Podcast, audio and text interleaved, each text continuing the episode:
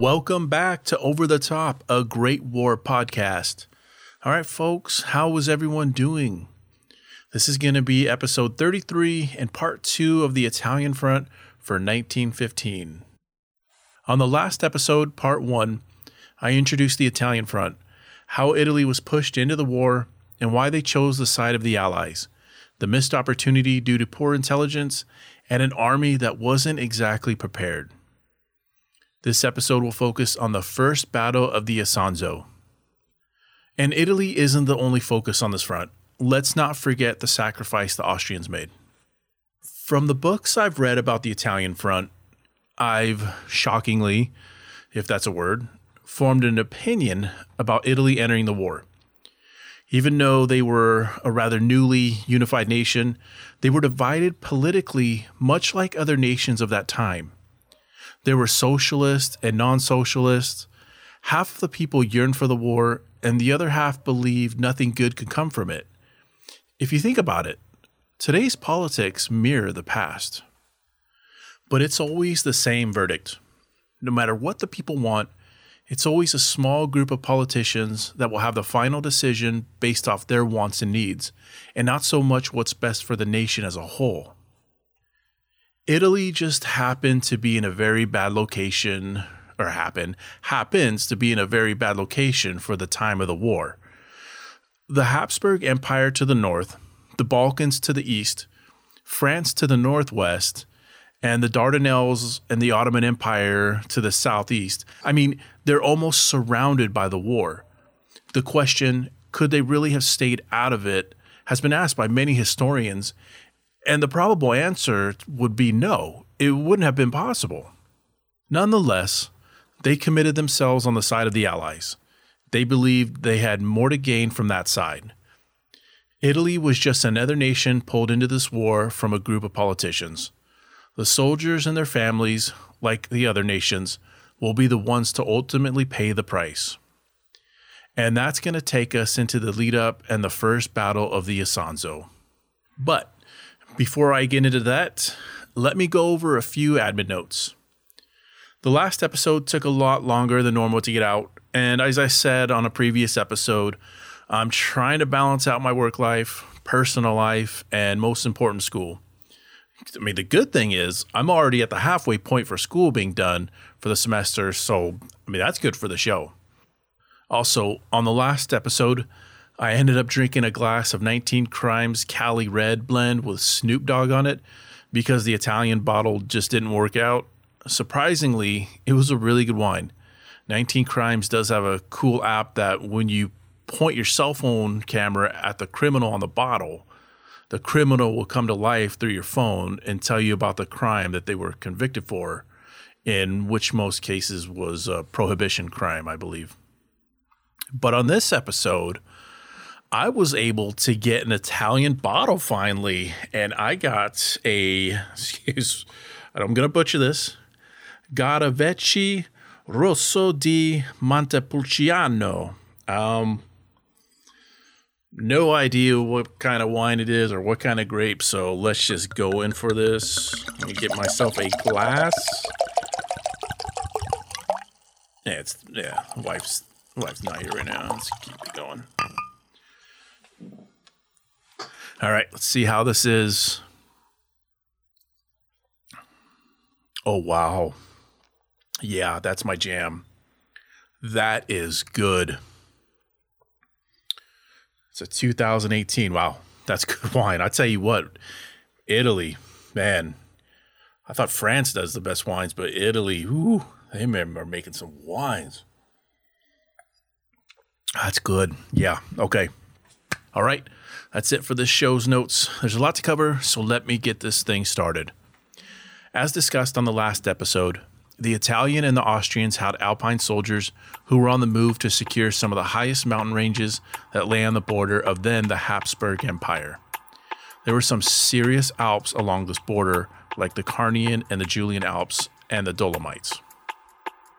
Now, again, these were highly skilled mountaineering men with some serious courage.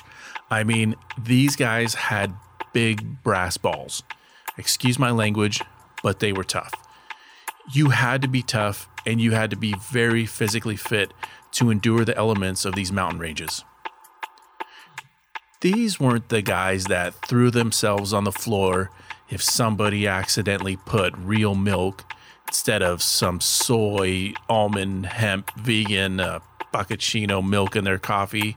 No, these guys probably just chewed on coffee beans and milked a mountain goat just to wash it down. Obviously, I'm being dramatic, but I'm trying to get the point across that these alpinists on both sides were tough as nails. My days in the military, I really wanted to attend the mountaineering course, which is ran by the Marine Corps. It's uh, in two phases, a winter and a summer phase.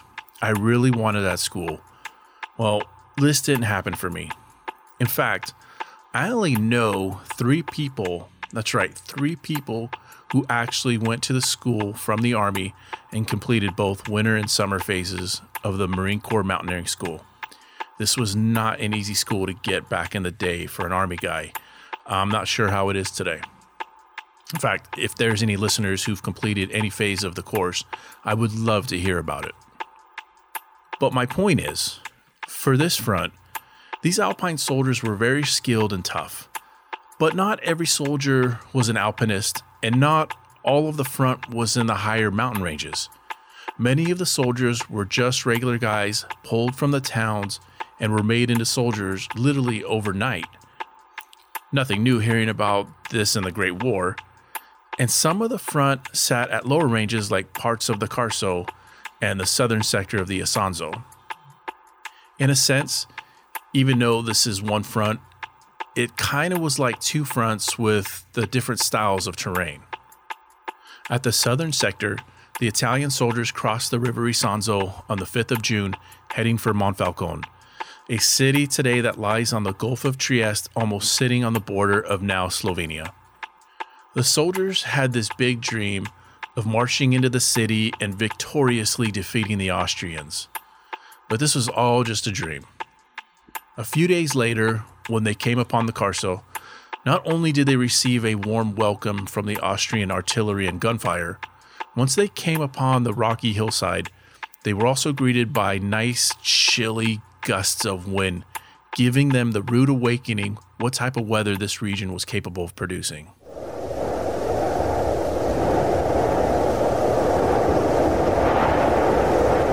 The Carso's terrain is unique and brutal for the men fighting there. Definitely not made for trench warfare. It's the limestone region northeast of Trieste Bay. It's pronounced Carso in Italian, Karst in German, and Kras in Slovenian. The geological features of the Carso look stunning. Truly a natural wonder of formed rocks and jagged edges, but not to fight a war in. There's a legend about the Carso, and it goes. When God had created the completion of the world, he noticed that there were too many stones scattered here and there. He then appointed an angel to pick them up and throw them into the sea. The angel took a lot and began collecting. And when the bag was full, the angel flew into the direction of the ocean. As the angel was approaching, flying over this beautiful landscape, the devil, who was residing there, had spotted him carrying the bag. Curious to see what was inside, the devil cut the bag, releasing all the stones that fell on the land below. The land was condemned by God to remain a barren, stony landscape to punish the inhabitants who had allowed the devil to take shelter there. And that's the legend of how the Carso came to be. A tad bit dramatic, but a good story nonetheless. I see the landscape as being a beautiful natural wonder of the world. The Carso's highest point only reaches five hundred meters. That's one thousand six hundred forty feet. That's not that tall. However, it's not the height of the Carso that made it brutal. It was the sharp, uneven, rocky terrain formed millions of years ago from limestone, dolomite, and gypsum that made it treacherous. It also contains n- countless numbers of sinkholes where water drained into the stone. The climate at the Carso is harsh.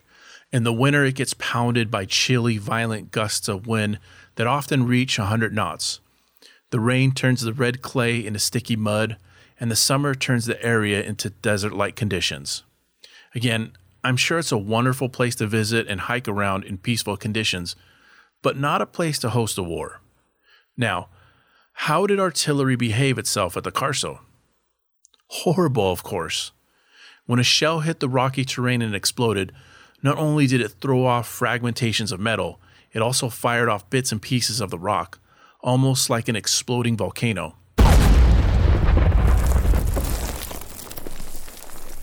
Soldiers often were not killed or mutilated by the metal pieces from the shells at the Carso, but often by the bits and pieces of the limestone.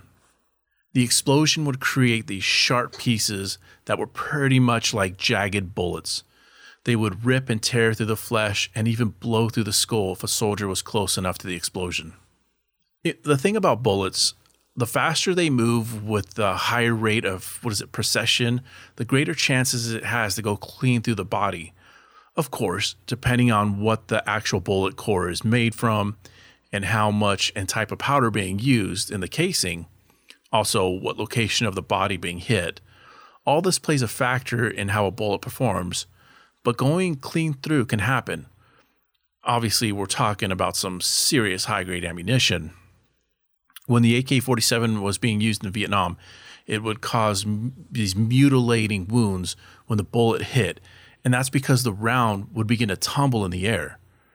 So think of these rocks after the artillery shells explode being like that A K round. They're traveling at a high rate of speed, they're sharp and jagged, and are tumbling through the air, causing very grotesque wounds and kills.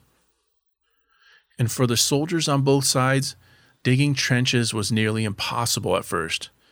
They would have to drill into the stones, which wasn't going to happen since each side was firing at each other at this time. So they had a result with creating low walls with rocks that would easily be destroyed with a hit from a shell. This was a very bad situation if you were on the receiving end of artillery. On June ninth, the fighting at the Carso really started to kick off when the Italians began their attack to capture Monfalcone. The town sat at the Adriatic Sea and was actually a booming city around that time when the war broke out. It was the biggest town between Gorizia and Trieste. The Italian Messina Brigade had charged the town head-on while the Sardinian Grenadiers circled around the rear. The objective was to take the Rock, or the Rocca in Italian. This is where the Austrians would be the most heavily defended in the city. And that's because the Rocca was a tiny fortress that stood on a hilltop over seventy meters high, which gave a good lookout to the plains of Friuli and the Gulf of Trieste. By the way, this isn't the first battle of the Isonzo yet. This is just the fighting leading up to it. You've probably noticed by now that nearly in all these battles so far on the all fronts, it's always the high ground the armies fight to overtake. It's like king of the hill. The fight for the Rocca on June ninth was a quick battle. The Austrians pulled back to a hill called Kosic, which stood at one hundred twelve meters. But here's the problem. Even after pulling back, they still held the higher ground, and they have artillery set up there. At dawn on the next day, after pulling back from the Rocca, the Habsburgs began a full artillery bombardment. And the saddest part about this is the Italians also had artillery, and they used it. But they didn't use it well. They were fracking the hell out of their own soldiers. It was confirmed that over one hundred grenadiers were killed by friendly fire. The Italians had not yet learned the importance of coordinating their fire with the infantry advancing. Naturally, this was demoralizing to the soldiers, and the Italian advancement was halted. The artillery bombardment continued on for a couple days. Over three hundred Italians had been killed at Monfalcone, and now the woods surrounding the city had combusted into a massive fire. It looked like the end of days, and the war had just begun for the Italians. And I'm thinking about that situation. They basically had a forest fire surrounding their position. They weren't firefighters trying to put out the blaze.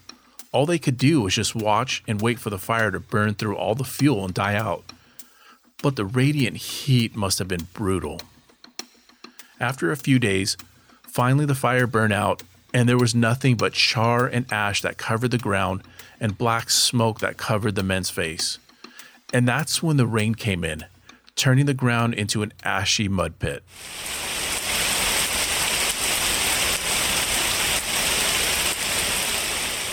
This was the situation at Monfalcone by mid-June. As Monfalcone was being assaulted on June ninth, the Second Army made its first attack on the hill of Podgora, west of Gorizia. The army crossed the river below San Michele with little resistance, but made no gains. Also, on this day, the Italians and the Austrians duked it out at Sogrado, a town west of Gorizia. Here, brutal fighting took place. A battle of the Pisa Brigade had crossed the river by pontoon. The Italians yelled, "Savoy!" as they charged forward, but were met by devastating fire from the Austrians. The pontoon had been destroyed, and the battalion was pinned down with no supplies or extra ammunition. They fell back to the river, fighting desperately with everything they had. When they ran out of bullets, they fixed bayonets. This is also when the Italians got introduced to the hand grenade. They had never seen this type of weapon before. Out of ammo, stuck at the wrong side of the river, getting rained down by bullets and artillery, and now the Habsburgs started to lob grenades at them. Talk about kicking a man when he's down. All the remaining men could do was jump in the river and swim for the other end. Needless to say, some men didn't make it to the full distance. Little survived that fight. five hundred Italians were killed. Decades later, some of the veterans opened up about the war. One Italian later recalled that every time they made a move, the Austrians seemed to know their exact position. Although no gains were really made at this time, fierce fighting was taking place and many men were dying on both sides. An Italian veteran who had been fighting at the higher ground at Hill three eighty-three wrote the following: "It was like the end of the world, and you would have thought a volcano was erupting. Down below, the Isonzo was boiling. I was wondering how a humble infantryman could come out of this inferno alive. We were going up all the time, under an avalanche of fire. I was praying all the time. There were already big holes in our line." End quote.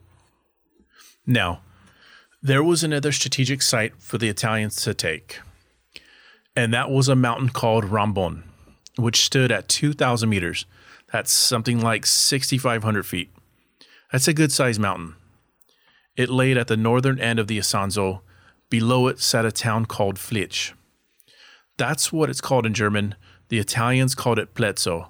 And today, because it's in Slovenia, it's called Bovec.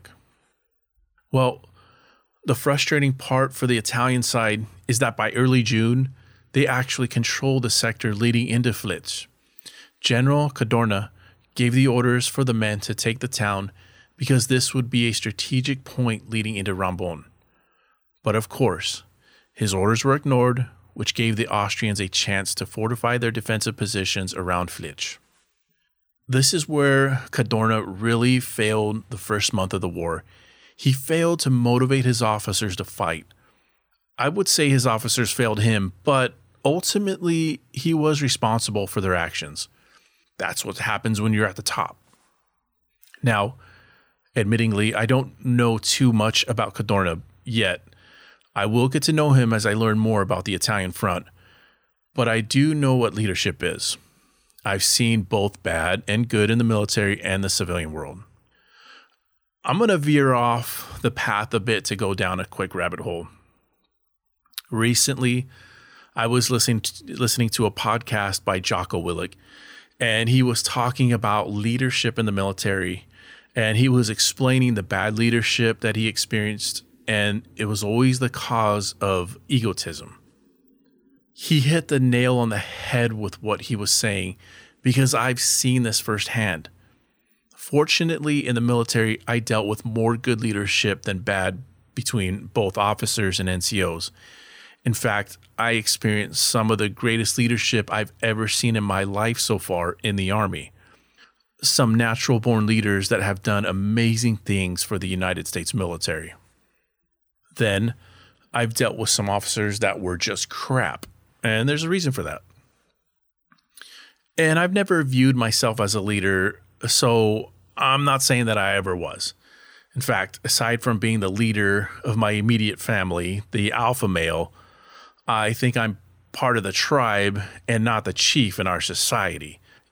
If I can explain that, you know, I I view myself as an introvert, and if you think you're an introvert but you're a natural-born leader, I, that, that's impossible. Introverts are not leaders. I mean, to be a natural-born leader, you have to be an extrovert. You have to be willing to go into crowds and just start moving around, talking to people. That's what a natural leader does.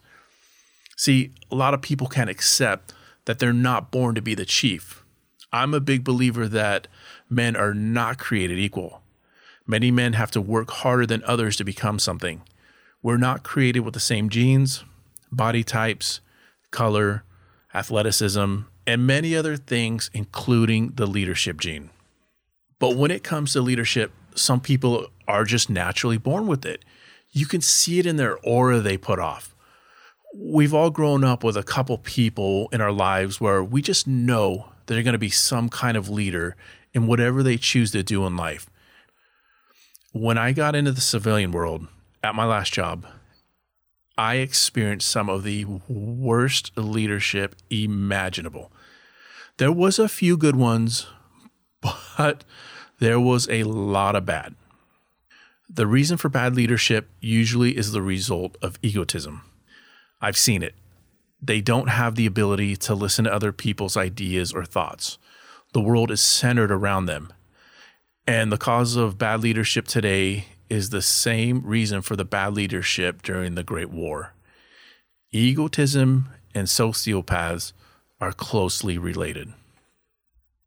Joseph Joffre was an egotistical ass, which led to most of his failures.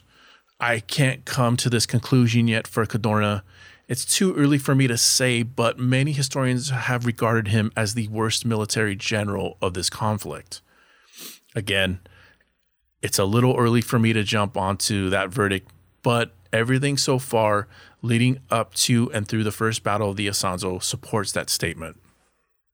When the Italians first mobilized and moved out, they came to the towns that were practically abandoned by the Habsburg military. Why did they just sit on these towns? Why didn't they proceed forward? They lost that momentum. That was the first failure. Moving the discussion into the lower Isonzo, on June ninth, the battalion from the Pisa Brigade moved by pontoon across the river without the other side being secured, thus resulting in the men getting pinned down with over five hundred killed. Then, Cadorna ordered the men to take the town of Flitsch at the upper end of the Isonzo, and his senior officers basically just gave him the bird and ignored the orders. So, talking about the Italian leadership at the time, yes, those officers probably, well, I should I probably ask this. Why did they ignore Cadorna? Again, ultimately, when you're at the top, all the responsibility lays on your shoulders. That's why you're at the top. Cadorna not being able to even command his senior officers was a massive problem, and in my opinion, he's absolutely to be blamed for this. But we'll learn more about Luigi Cadorna as we go. By mid-June, politically things were becoming messy back home. Cadorna was providing Salandra with updates from the front. Salandra was under pressure from politicians who were in much favor of the war to fight on and beat the enemy quick. Cadorna was telling Salandra to tell them the truth, that this wasn't going to be quick, this was going to be a long, drawn-out war. Salandra never passed that message along. For the Italian troops, by mid-June, things didn't get off to a good start. They honestly believed that when they were going into these towns like Monfalcone, they were going to be welcomed with warm arms. They had built up this imagination like they were the knights in shining armor, when in reality, they were viewed as invaders. Citizens gave them the cold shoulder, cold looks, even closed their shutters on them, making a statement that they were not welcome. This, along with the death count, just wasn't sitting too nice. You have to remember, though, a good chunk of these civilians weren't Italian, so why the hell would they welcome them with open arms? By the second week of June, the fighting died down enough for the men on both sides to begin digging in. They began breaking away limestone to create trenches and gun emplacements. In the higher mountain ranges, they also needed to create paths for mules for supply lines, which they did, along with connecting thousands of meters of telephone wire and cableways suspended in the air. These cableways can still be found in the mountains today. By the third week of June, Cadorna was ready to start the fight again. There was now over a million men suited up for battle. This was the biggest force Italy had ever assembled. Cadorna issued orders for the men to march towards Trieste and Gorizia. The first battle of the Isonzo was about to begin. Something to keep in mind, the Italians had given the Austrians ample time to prepare their defensive positions also, meaning they were ready for Cadorna's men. The battle had a couple objectives for the Italians. First, the Second Army was to take the summit of Mount Merzli, while creating an opening at the Plava bridgehead, which would strengthen their position around Gorizia. The Third Army was to push forward on the Carso between Sagrado and Monfalcone. On June twenty-fourth, the Second Army made eight separate attempts to take Hill three eighty-three at Plava. Each attempt failed, and when push came to shove, it came to a halt. The Second Army was no match for the well-defended Austrian positions. They claimed it was due to the lack of firepower.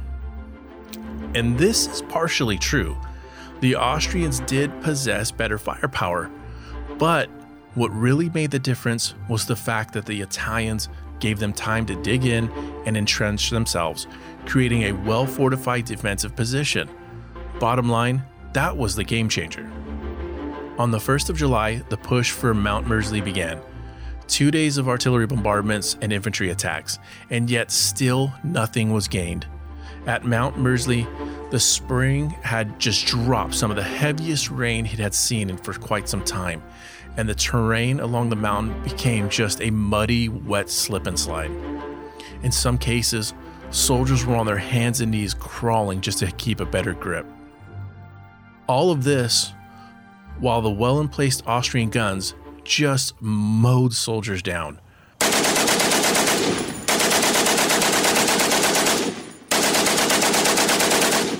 Burst after burst, they dropped multiple soldiers at a time. And another big problem was the barbed wire. Some would make it to the Austrian line, call it luck, but when they made it, the barbed wire stopped them to, to a halt, and they were left in the open. On the sixth of July, they did attempt to use gelignite tubes at Podgora. Gelignite is a high explosive gel made from nitroglycerin and nitrocellulose in a base of wood pulp and potassium nitrate. It was invented by Alfred Noble in eighteen seventy-five. It's used a lot in rock blasting for mining or demolition. But they had failed to blast through. Austrian machine gun fire was too heavy for them, and they couldn't even get to the wire. The only place that the Italians made any sort of advancement was at the Carso, at Mount San Michele and Mount Sebusi. Artillery began on June twenty-third near Sagrado, driving the Austrians back. But the Habsburgs didn't throw in their cards and fold, because this sector was a strategic point. Mount Saint Michel being the most important, they had to defend this at all costs. It formed an Austrian salient, protecting Gorizia and the Vipaco Valley along with the Carso. If this was lost, the Austrian defenses at the southern part of the Isonzo would begin to crumble. On July first, the Italians made their advancement towards San Michele at Hill one forty-two. It began at oh six hundred hours with a thunderous storm that kicked it off.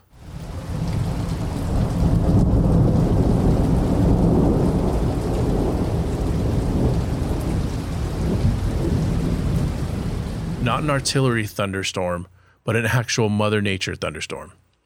The men waited until the clouds dispersed, and by noon, they were again yelling, "Savoy!" Problem is, the men and their equipment were drenched, still soaking wet. They're attacking a hill, and they're also carrying thirty-five kilograms of equipment and provisions in their knapsacks. That's roughly around seventy-seven pounds. This is a lot for those guys. They couldn't make it up the hill fast enough, which just presented the Habsburgs with a slow-moving target for their guns. The Habsburg soldiers laid down a devastating wall of bullets. The Italian soldiers were crawling on their hands and knees because there wasn't much cover for them. The attack at noon failed.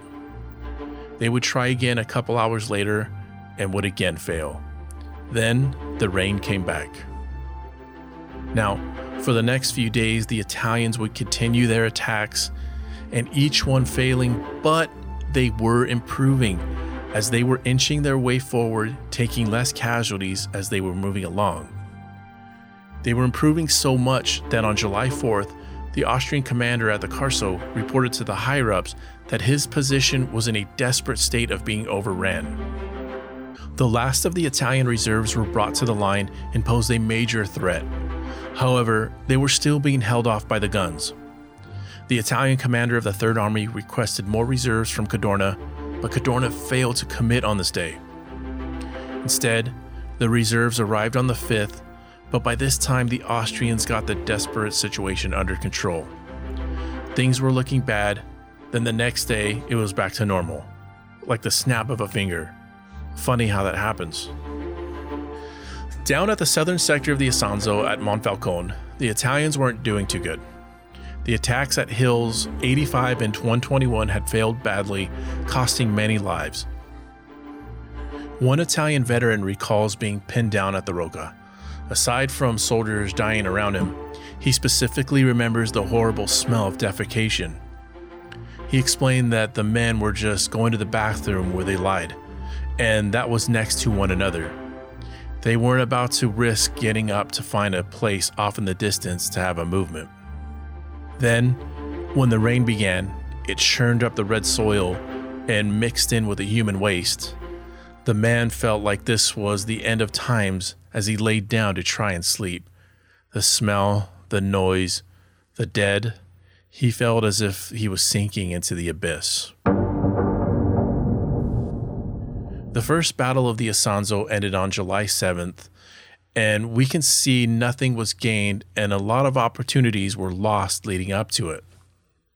The last veteran of the first battle lived until two thousand five in Rome, passing away a month after his one hundred tenth birthday. Carlo Orelli was born in December of eighteen ninety-four and was conscripted on May twenty-fourth, nineteen fifteen, then sent off to the Carso. This is detailed in Mark Thompson's book, The White War, when he went to visit Carlo.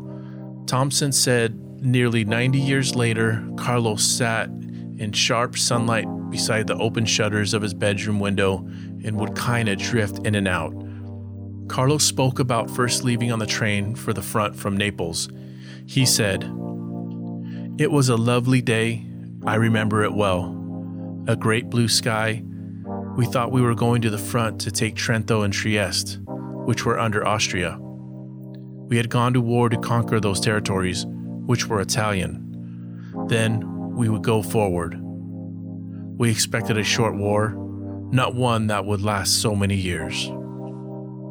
Orelli then spoke to Thompson about the difference in firepower at the Isonzo, saying, "You cannot have any idea what an Austrian four twenty millimeter howitzer sounds like. Quite different from what you would expect. It's not like in a film. It was too far off to make a boom. It was more of a rumble, a distant roar, then a whistling that grew louder and louder the closer it came. Then we knew the shell was about to hit. It did not always explode at once. Sometimes it didn't explode at all. That's the lottery of death," end quote. This was true. The Austrians were better equipped for this battle than the Italians. The Habsburgs were firing four twenties and three oh fives, while the Italians were firing one forty-nines. And don't get me wrong, if you were hit with a one forty-nine, that's probably still going to be the end game for you, unless you're lucky or have some guardian angel watching your back. But the bigger guns obviously did have more range and power, and fighting in terrain around the Italian front, range mattered. Thompson then asked Carlo an interesting question. He asked if he hated the enemy. Carlo's response was, No, no, no. They were under orders, just as we were. War is war. If you try to kill me, I'll try to kill you. But there was no hatred. When we took prisoners, they were sent to work the land in Italy for the rest of the war. There was no mistreatment. It was the same with Italians taken prisoner. The Austrians, who had everything, offered our men fine food because they knew we had nothing.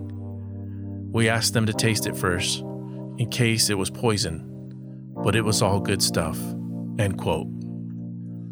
Carlo stressed to the author that it was a war without hatred, not like nowadays with all this. He paused. There's war everywhere now. Carlo Orelli was lightly wounded during the first battle, and during the second battle was badly wounded by shrapnel. He was evac'd from the front in September of nineteen fifteen, never to return. And I'm going to start wrapping this episode up right here. Folks, I highly recommend Mark Thompson's book, The White War. It's been my book of choice on the Italian front. A fantastic read, and there's just... as usual, there's so much more to the book than what I'm putting out. Even the interview with Carlo, it's so fascinating this man lived until one hundred ten years of age. And that's going to be this week's recommendation. A couple listeners have recommended some books, and I did purchase them, but I just haven't had a chance to dive into them yet. All right, folks, be safe. Thank you for the continued support for the show. You fans are the best. And until the next episode, take care, everyone.